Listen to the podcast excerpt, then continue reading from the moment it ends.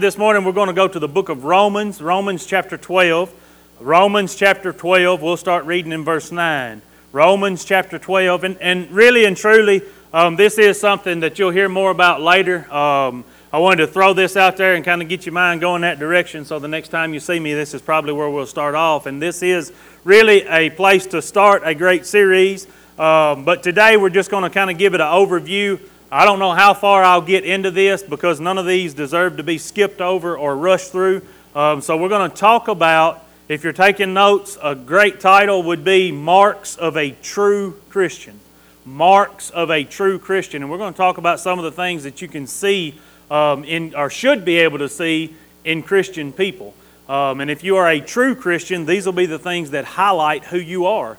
Um, these will be some characteristics and attributes that, that true Christians will carry with them everywhere that they go. Romans chapter 12, starting in verse 9. Let love be genuine. Abhor what is evil. Hold fast to what is good. Love one another with brotherly affection. Outdo one another in showing honor. Do not be slothful in zeal, be fervent in spirit. Serve the Lord. Rejoice in hope, be patient in tribulation, be constant in prayer, contribute to the needs of the saints, and seek to show hospitality. Bless those who persecute you, bless and do not curse them. Rejoice with those who rejoice, weep with those who weep. Live in harmony with one another. Do not be haughty, but associate with the lowly. Never be wise in your own sight. Repay no one evil for evil, but give thought to do what is honorable in the sight of all. If possible, so far as depends on you, live peaceably with all. Beloved, never avenge yourselves, but leave it to the wrath of God, for it is written, Vengeance is mine, I will repay, says the Lord. To the contrary, if your enemy is hungry, feed him. If he is thirsty, give him something to drink. For by so doing, you will heap burning coals on his head. Do not be overcome by evil, but overcome evil with good. You may be seated. Let's pray. Father and our God, we do humble ourselves before you again to say thank you for this day. Thank you for the opportunity to be gathered in your house this morning. Father, right now, I thank you for the opportunity to be preaching your word, to be sharing what you've given me with your family. Father, I thank you for this opportunity. I, I, pray, Father, for your guidance and direction. I pray that you would hide myself, me, behind the cross, Father, that only your opinions and your thoughts would be what comes out. Father, right now we ask that you be with um, Brother Kevin and, and Chastity. We ask that you would just continue to um, heal Miss Chastity, Father, recovering from this surgery, that you would ease her pain and give her a peace that surpasses all understanding. Father, we thank you, we love you, and we pray all these things in Jesus' name. Amen. All right. Romans chapter 12, starting in verse 9, the marks of a true Christian. This is the things that we should see. I should be able to look into this word as a mirror, right? That's what it's for, it's self evaluation. And I should be able to read something like this that says marks of a true Christian and look at what I see and don't see in this mirror. In other words, I should be able to look at this word and compare it to me and see what I need to do to become what it says, not what I need to do to make it become what I am. Right? I don't ever want to twist the word to match who I am. I want to change me to match this word. So, this is a mirror that we're going to look into to see where I stand personally, to self evaluate and see where I stand in Christianity.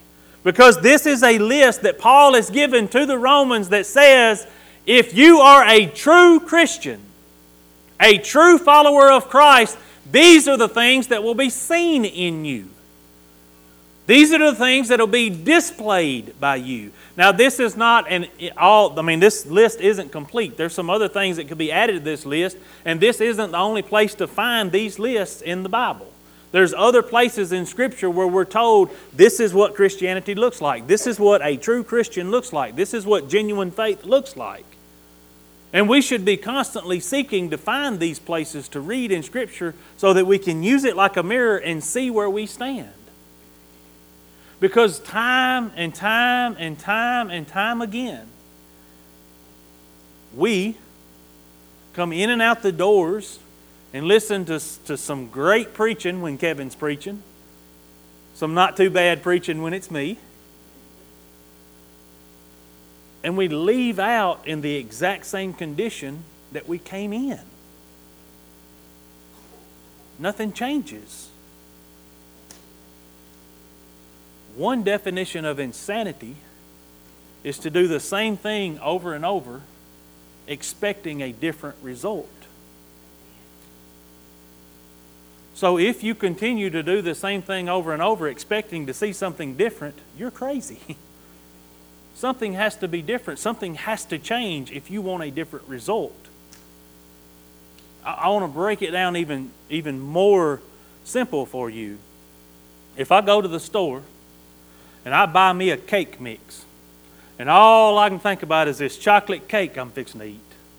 And I got chocolate cake on the brain all the way from Walmart to the house. And I get home and I take my white cake mix and I follow all the instructions and I put it in the oven. It's going to come out a white cake. And I go, doggone it, I wanted chocolate cake, Ronnie. I didn't even want white cake, so I go back to the store and I get me another white cake mix, and I come back home and I follow all the instructions to the T, and I put it in the oven, it's going to come out. If I keep doing that, I'm crazy, right?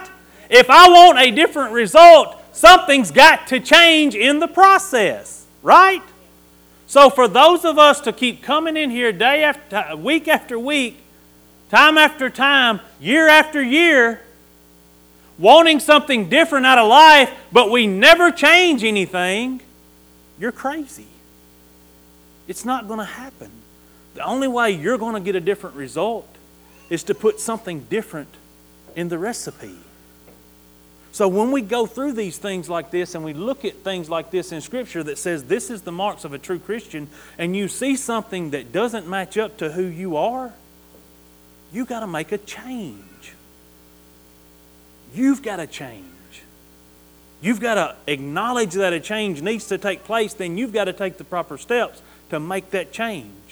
This first one on this list right here, y'all heard a thousand times if you've been coming to this church any time at all. This subject is a subject we've talked about over and over and over and over. But I'm going to do it again today. And I'm going to do it in depth.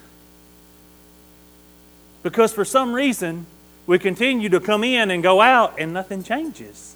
And we all look around going, What happened? Ain't nothing changed. And I'm looking back at you going, Cause you crazy. Because you keep doing the same thing over and over, expecting a different result.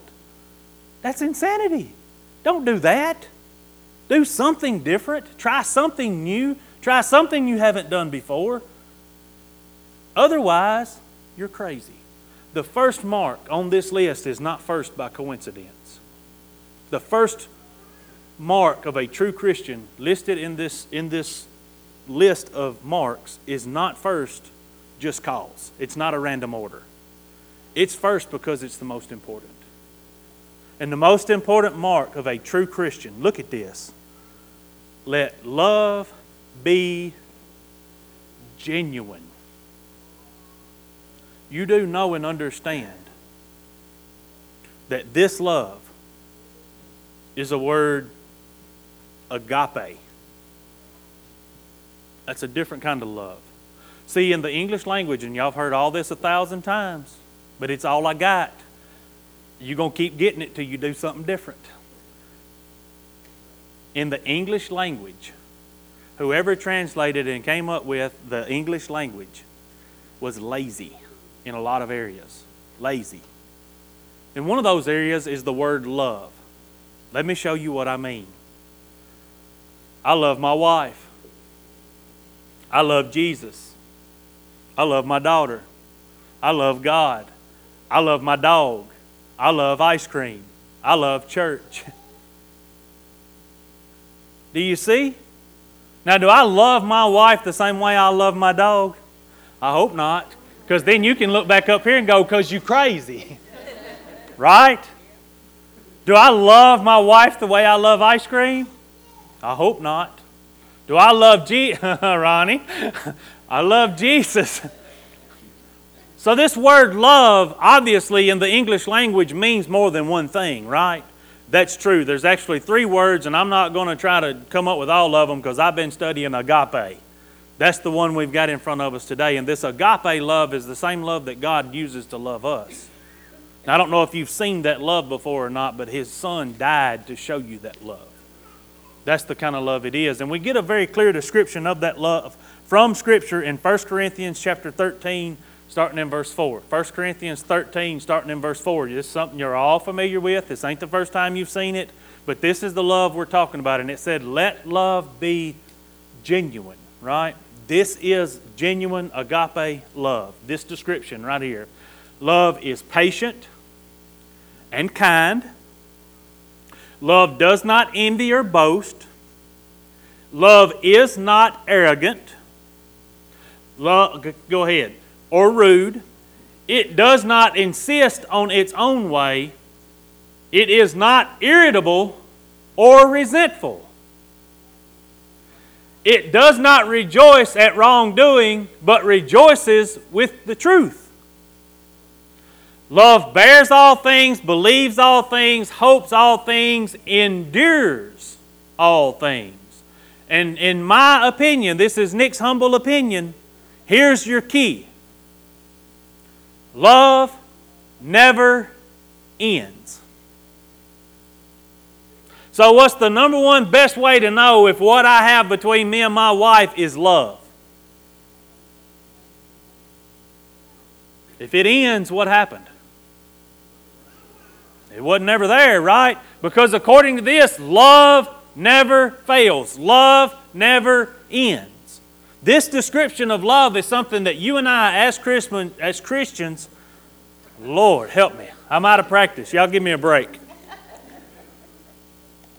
This description of love is something that we should have memorized in our hearts and know. Because look at all the times that you and I are instructed to love. First of all, who are we instructed to love? Well, you can start with spouse in, in, in uh, Ephesians 5.25. You can go over to 1 John 4 7 and see we're instructed to love one another. We're instructed to love our neighbors. We're instructed to love our brothers, right? We are even, even told to love our enemies. The first mark of a true Christian let love be genuine. How are you on your meter of ability to love? Because, see, if you ask me that question, and this is how I, this came about, this is what I asked, this is, I guess God asked me, the Spirit asked me, I asked myself, however you want to view all that. I know that it was God pricking my heart. And I had to ask myself, where do you stand? If, if we built a flow chart and it included this list, where are you? So the first thing I had to do is self evaluate how well do I love? And at first I thought, boy, I'm pretty good at that one because I've been preaching it a while and I've been hearing it a while and I've been practicing a while. So I started me a list of people that God tells me to love, and I started with my spouse. Well, I started with God. How well do I love God? And I thought, well, I'm, I'm pretty good at that. I mean, I, I mean, I love God. I desire God more than I desire anything in this world. And he goes, Oh, really? Oh, yeah, yeah, no doubt. And he said, Well, let's talk about something else for a minute. We'll get back to that. I said, Well, I, I love my spouse. I mean, I love my wife. I mean, I love my wife more than I love anything on this earth, and that's the truth. Then he gave me a little ding for a check mark. And so, what, what, about, what about your brothers, your, brothers in Christ, your brothers and sisters in Christ? How well do you love them? And I started closing my eyes and looking for some of y'all's face, and I went, yep, nope, yep, nope, yep, I went, okay, I'm not good at that. Let's go do something else. No, that's not true. That's not how that went at all. I did start to think about people that I serve alongside of and, and the way that, and I thought, yeah, I mean, I, in general, yeah, I mean, I'm pretty good. I, I love, I do, I go out of my way to, to show love as best that I know how. Kind of got a little ding and went to the next one, and, and the next one that came to my mind was um, your neighbor, just general people, just being out in public. And I thought, yeah, okay, I'll be honest, no. you know, like the people when you're going down the interstate, I mean, you want to let her eat, get the ears peeled back, right? I'm in high gear, done shoved it over twice to make sure it's all the way in high G. And I, and I mean, I'm laid in on a skinny pedal on the right. And then all of a sudden, there's five cars stacked up behind two big trucks held up by one SUV. My love just flew out the window at 85. What is wrong with you people? Idiots! Right? So my love your neighbor thing, I kind of failed on. And then, I, and then I just went on. God said, okay, we'll just keep moving on because I can see you're not going to do well with this one.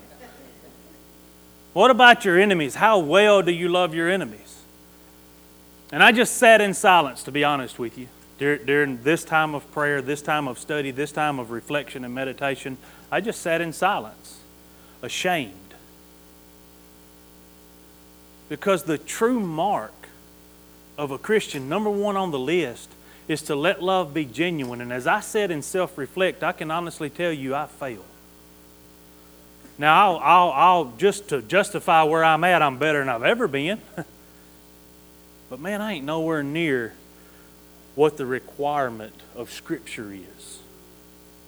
And I want to show you something that really God showed me that, and I knew it was there, and you know it's there, and this isn't some big secret Scripture that nobody knows it exists. But, but when I read it and God spoke to me through it, it hurt me, to be honest with you. It, it shamed me because I'm sitting here studying a list of things that are the mark of a true Christian, and I'm on number one. Let love be genuine. And I'm not getting very far. I'm not doing very good in my self reflection. Now remember to hear all this and to take all this in and then to walk out and let everything remain the way it is is not good. So I've had to develop some things for me to help me get better at the things that I lack at because I can't change this to fit who I am. I got to change who I am to fit this. I highly encourage you to do that as we go through this thing so that you can proudly walk and stand in front of God with your chest poked out and your head held high, knowing that He's proud of who you are. See, this is how we find that out. So we find places like this in Scripture and see how we measure up. Now, I want to show you this scripture that really, that really, uh, 1 John 4.20, that really, really hit me. I skipped a few, um, Riley, I'm sorry. now I want you to look at this and think about what this says. Now, we just went over the list of who all we're supposed to love, and, and Lee really summed it up best when she said everybody. But we can, we can define that through Scripture by, by going through the list. And then we get this right here. If anyone says, I love God and hates his brother, he is a liar. Now, what part of that statement do you, in order for them to be a liar, a part of the statement has to be false, right? So if they say, I love God and hate my brother, he is a liar, what part of that is not true? The part that he hates his brother? Now, that's probably true, ain't it? What part makes it false? The part where you say you love God. Now, think about that. Now, I just sat here and told you that I, I feel pretty good about the way I love God and how much I desire God. But then I turned around and told you that going down the interstate, I lose my love for people because they don't drive the way I think they should. You know what that makes me? I'm just going to go and be honest with you, that stinks. when that reality really soaks in, when you really get the grasp of what this is saying, I'm going to be honest with you, it hurts. It hurts. It's shameful. Now, read the rest of this. For he who does not love his brother whom he has seen cannot love God whom he has not seen. If I can't learn to develop a love for things or people that are tangible, no matter, it doesn't say that act a certain way, does it? It doesn't give a stipulation on what their responsibility in me loving them is, does it?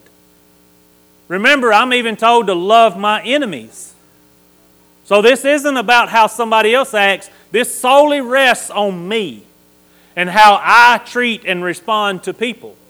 And if I hate my brother, if I don't love my brother, then I don't love God. It's not possible.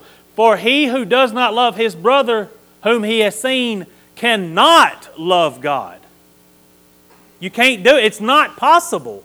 It's not possible for you to do that. Now, it's easy to get into a study like this and hear those things and begin to get this, what I call, and y'all excuse me, a hippie mentality, where it's all about peace, love, and funny cigarettes. Where, you know, we're just supposed to be, as Christians, we just laid back and love everybody and, and peace and all. You know what I'm saying? That's not what this says.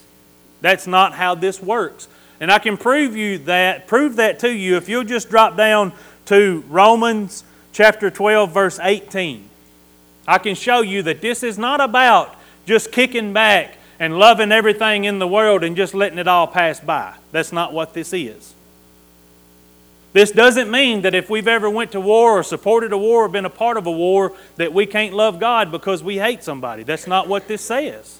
And I don't want anybody to have the opportunity to walk out of here with that mindset. I want you to see in the very same letter that Paul has written to the Romans, where he says the things we just talked about about love, he also says this if possible. What does it mean if it says if possible? It may not be possible, right? If possible, so far as it depends on you. If possible, sometimes, Mark, it may not be possible to be peace, love, and funny looking cigarettes. Some people make it impossible. But as much as depends on you. See, this isn't about how other people act.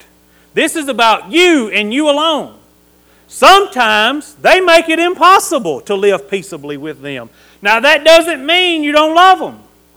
This is a hard thing. And it, it's very hard, and I'm, I'm trying to teach it at my house right now. It's very hard to try to, to try to learn how to love somebody and then do the next thing on this list abhor or hate evil. Now, I've got to no doubt love folks. And no doubt love is a action word. It's not a feeling. Love is a action word. So I've got to figure out how to keep these true marks of a Christian visible in my life. Number one, I got to let love be genuine, and we've discussed that. Who does that mean, and and how does that apply? And then number two, to hate evil. Who determines what evil is? God does. This isn't based on what I think is right and wrong. This is based on what Scripture says is right and wrong. Period. If the Scripture says it's right, if God says it's right, it's right. If God says it's wrong, it's wrong. It don't matter how the majority votes. It doesn't matter about popular opinion. But the trick here is to hate the evil and love the people. Because what part of evil doesn't involve people? Man, it's tricky. And let me tell you something people's going to test you on this when they figure out you're a Christian, and especially when you stand up against something that you have deemed, according to Scripture, is evil in this world. They're coming for you. And it makes you dread things about life, and it makes you not look forward to things that should be exciting for you because you know what's there and you know what's waiting on you. And you know, as hard as you try to love people and stand against evil, they're going to push you, and they're going to push you, and they're going to push you, and they're going to do everything they can to see you fold. Whether it's to lash out and be evil, or it's to give in and support their evil. That's what they're pushing for. That's what they want to see out of you. And you can express to them a thousand times, I love you. I, have no problem with you, but I can't support that lifestyle. I can't support what you're doing.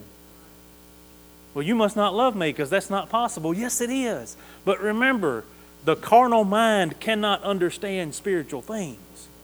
So you can explain it however you want to explain it. They ain't going to get it. The key to all of this is you are responsible for you. You've got to figure out how to love people and do number two on the list hate evil, abhor evil. Has anybody seen any evil in the society that we live in?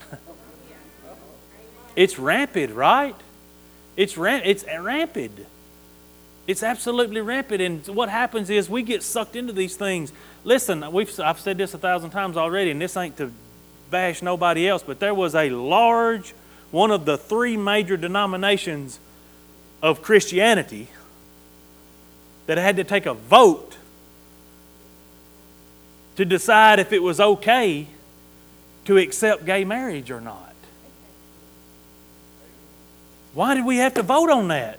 God's against it. Where does God's people stand? We have to call it evil. Does that mean we hate all those people in that lifestyle? No, we have to love those people. You see where the line gets thin? You see where, the, where it gets tough? Now, listen, let's remove the evil side of it and let's just focus on loving the people. That's hard enough by itself. I just told you how I can't get along with people that don't know how to drive. Right? I was on my lawnmower yesterday, and just as a sidebar note, the worst place in the world for me. I hate it. I'd rather take a beating than to cut grass. When I get on a lawnmower, my goal is to get off that thing as quick as possible. That's my. I don't care what it looks like. I don't care how clumped up and wadded. That don't make me no different. Y'all can judge me if you want to, but if you ride by my house and the grass has been cut, Nick is happy. It don't matter what it. As long as it ain't this high, that's good enough for me. I cut it wet in the rain. I don't care. Just cut it and just blowing out the side there, big old clumps and wads coming out, and it strode from one end of the yard to the, and I ain't hiding it in the backyard. The front looks the same way, Ronnie. I don't care. So y'all can judge me if you want to, but I'm telling you, that lawnmower is the worst thing. And I hate them. I hate it. It's a waste of time. I'd rather be like Phil Robertson just let her grow up. It'll die this winter. Who cares, right? But y'all be mad in there, but my wife wouldn't be happy with that. So I had to cut it, but let me tell you, I ain't happy about it.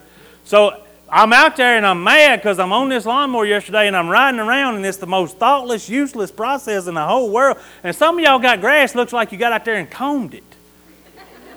Man, I'm so glad y'all got that, and I'm even more glad you either got the time or the money to make that happen. But if it was up to me, I'd concrete that dude and paint it green so it looked good to the airplanes. I don't care about everybody else. Right? Listen, I'm out here on this lawnmower riding around. I mean, thoughtfully. You ain't got to think about. I mean, it's just just spitting out and choking up old big wads. And I'm going. There's so many other things I could be doing my time. God said, I've got one. Let's let's go to this message I've got for you tomorrow. So that's where I was at when the majority of this stuff come come to me and come to my mind. And, and, it, and, it, and, and I got to thinking about and dwelling on having to love people regardless of how they behave, but yet having to hate evil and, and be rejectful of that evil. And, and my mind just got to spinning trying to figure out that balance. And let me tell you something, that's a tough place to be. It's a tough situation to have because I struggle with loving people. If you give me half an excuse not to love you, I was already struggling to love you to start with because you don't know how to drive or you comb your grass or whatever reason it is I thought of today not to like you, right? But I'm instructed by, and the scripture says that I, there, it is not possible to love God and hate. It's not, it can't happen. So I've got to find a way to love people so that I can prove my love for God. Because it don't exist if I hate folks, right? And my mind's just above the noise of just my mind's spinning. Like the blades on that mower, it's just spinning. To the point I almost got dizzy and run over myself and stuff. Right? Because, I mean, it's a hard place to be. It's a tough place to, it's a, so what we've got to do, you and I, because what we don't want to do, this isn't the first time I've read this and I'm still in the same place I, or I'm not mastered it. So if I expect to advance in this area of Christianity in my life and take this step in my spiritual walk, I've got to find some way to make that happen. Where I'm able to love genuinely, let love be genuine. Let love be gen- genuine. Love is, is, is an action word. It requires me to move and to do something. If you go through this list, you'll see a lot of action. He talks about being hospitable, looking for opportunities to, to, to serve people, Look, looking for opportunities to do something for somebody. It talks about putting the honor on somebody else, outdo, compete at it honoring each other. When was the last time you seen two people going at it trying to outdo honoring each other? Building the other person up bigger than themselves. See, that's not going to be possible if you're not capable of loving somebody with genuine love, right? It's not going to be possible for you to give your enemy food and drink, which is at the bottom of this list, if you ain't able to genuinely love somebody.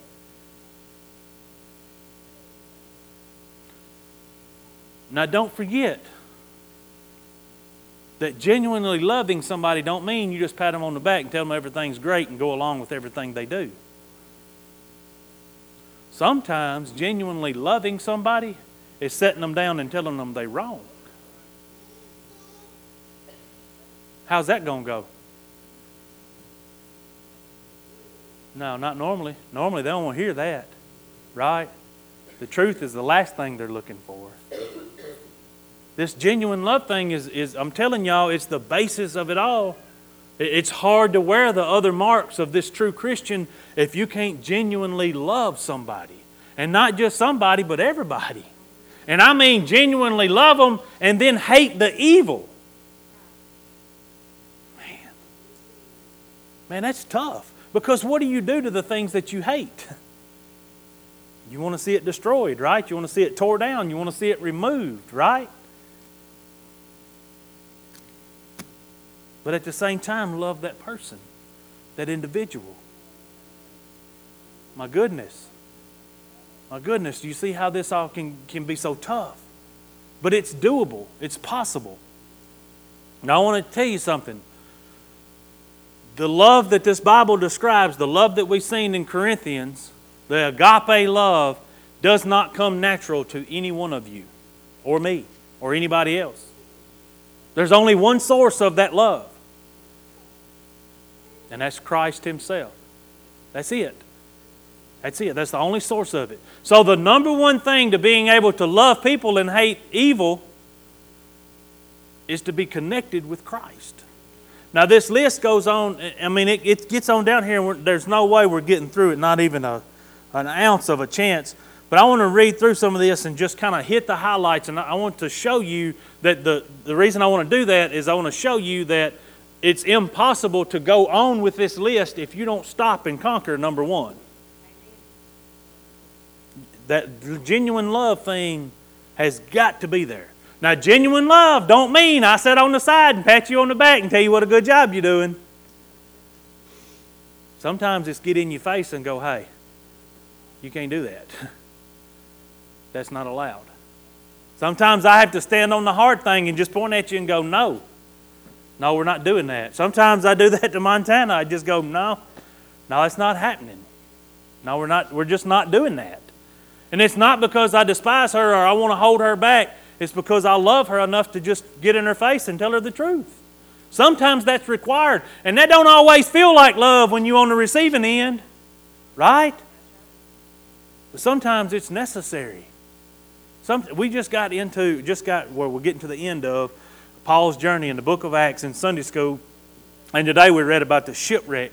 And they've been in a storm for 14 days. The ship's been in a storm. The whole crew, 276 people, counting crew and prisoners, they, they've thrown everything off. They've, they've lost all hope at this point. They, they've thrown the tackle off. There ain't, there ain't, I mean, they have cut the anchors loose. They've cut the strings going to the rudders. They can't even steer this thing. They've shot the, the, the, the um, sail up in the air to catch wind, and they're shooting for a beach. Paul has done told them, if you'll stay on this boat, nobody dies. God told me that. 276 people. Y'all all gonna live. We're gonna lose the boat. We all gonna live. Well, this they they've been praying all night for the sun to shine. Man, it's been 14 days. They couldn't see. Nothing. Finally, it gets daylight and the storm's not gone, but at least they can see the beach. They see this bay and this beach, and they go, "We're fixing to hit that beach right there." So they they cut the anchors loose. Now, how does that tell you they felt about getting back on that boat? They cut the anchors loose. They didn't just pull them up, they dropped them in the sea. Cut the anchors, cut the ropes that tied the uh, rudders so they could guide it. They're out. And they're going to this beach and they hit a reef. And the Bible says that the bow of the boat was stuck in the reef. It was stuck. And the storm was tearing out the stern, which is the back of the boat. So the front of the boat is stuck. These guys have got their eyes on this beach, and the storm is literally ripping the boat to shreds. The soldiers on the boat come up with a plan. You know what their plan is? Kill all the prisoners. Because if any of them get away, it's our lives. They're our responsibility. The centurion stamps in and goes, No. No, don't kill the prisoners because he wanted to save Paul. Don't kill the prisoners. Whatever you do, don't kill the prisoners. As a matter of fact, those of you that can swim, jump off and swim. Those of you that can't, grab a plank. We're fixing to invent surfing. And they rode their surfboards to the beach. 14 days in a storm. And you know what the love of God did? Shipwrecked them on a reef. Does that feel like love when you're in a shipwreck? You know, sometimes that's what it feels like when somebody's loving on us. We can see the beach. If you just let me get to that beach and they're standing in front of you going, Nope, you're shipwrecked. Think about that. Think about that. So, love doesn't always mean to just sit back and let it go. Sometimes love means the shipwreck because that's the best thing for them in that time. Oh, it, has been 14 days in a storm. A shipwreck ain't going to kill them. You know, Paul gets off the boat and goes down there and gets bit by a snake. Probably the most venomous snake in the world because it says that the native people were sitting and watching. You know what they were expecting? To see him swell up and die. As a matter of fact, when he pulled his hand out from under the, the wood and the snake was latched on, they said, This guy must be a murderer. He survived that shipwreck. He's going to die from a snake bite. He shook the snake off they sat around and it said they waited for a long while for him to swell up and die. And through all of that, he didn't die. You know what they said? Not a murderer, must be a God. But see, sometimes when you're in that shipwreck and, and you, you can see the beach and you think it's over and you get there and you get snake bit, of all things, then people think you're a God. And they start bringing all the sick people. The, the chief of the island had a father who was sick, sick, sick. They brought him, and, and Paul healed him. God healed him through Paul. When everybody's seen this, everybody on the island brings every kind of disease and illness they got to Paul. They all get healed.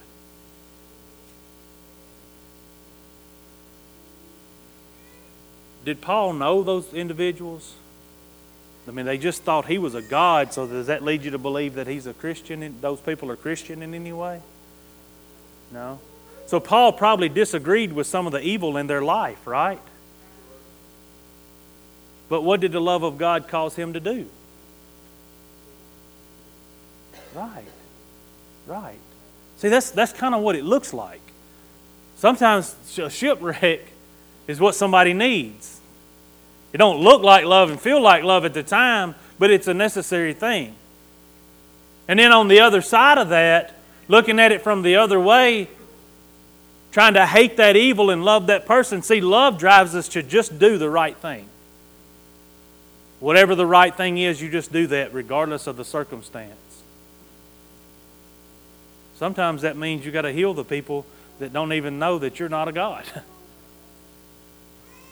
Sometimes that means you, you got to be that guy whose father was healed. A little background showed us that he became a Christian because of this event, most likely because of this event. And that island, which is called Malta, eventually became the first Christian nation in the Western Hemisphere.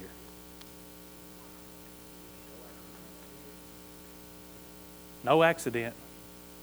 They didn't accidentally land on that island. See, this is God's control, God's sovereignty. That's why it's so important that we love the way He says to love. That we put it out there the way He says to put it out there, and at the same time find a way to hate the evil that exists in this world. And sometimes, most of the time, that evil is displayed through people. Now you got to be able to separate the evil of actions from the person and love one and hate the other.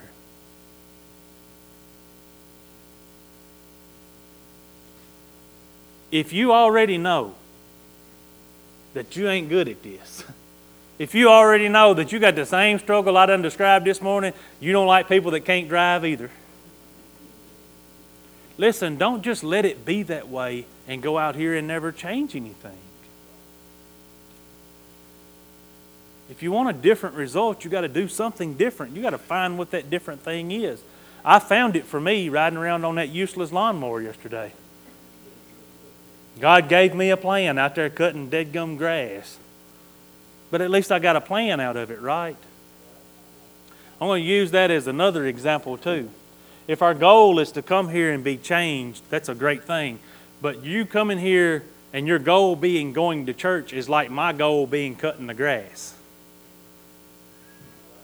Because when it's cut, I'm done. I don't give a rip what it looks like. I cut it. Amanda comes in and goes, That looks horrible. yes, ma'am, but it's cut. Right? And that's the way it is for you if your goal is to come to church. You come in the door, congratulations. Right? But when your goal is to be changed by the Word of God, now you've got more work to do afterwards. Like if my goal was to make my yard look like your yard, it looked like you combed it, I'd be out there combing it. I ain't going to be because that ain't my goal. But there'd be work to be done after the cutting. There ain't no work to be done. It's cut. That's all I care. It's cut. It's done. You got to make sure that you're trying to achieve something. And what you're trying to achieve drives you to make the proper changes to become what the Scripture says we ought to be as Christian people. So, whatever it is, as you stare into this Word and you look into it and try to figure out what don't line up instead of trying to reread it or find it somewhere else where it don't say it that way. Let's make adjustments to self. Find those things and get started. I'm going to ask the worship team to come on um, and, and, and uh, lead us in worship as we, we close out this morning. I encourage you, each one of you, to self evaluate. And if you see something that needs to be adjusted, figure out a way to adjust. Get in this altar. Ask God to guide you. Ask God to show you my plan didn't come from me, it comes from God and His guidance. I encourage you to do that this morning. And if God gives you a plan, go get busy with it, go get started on it. Don't keep lingering around.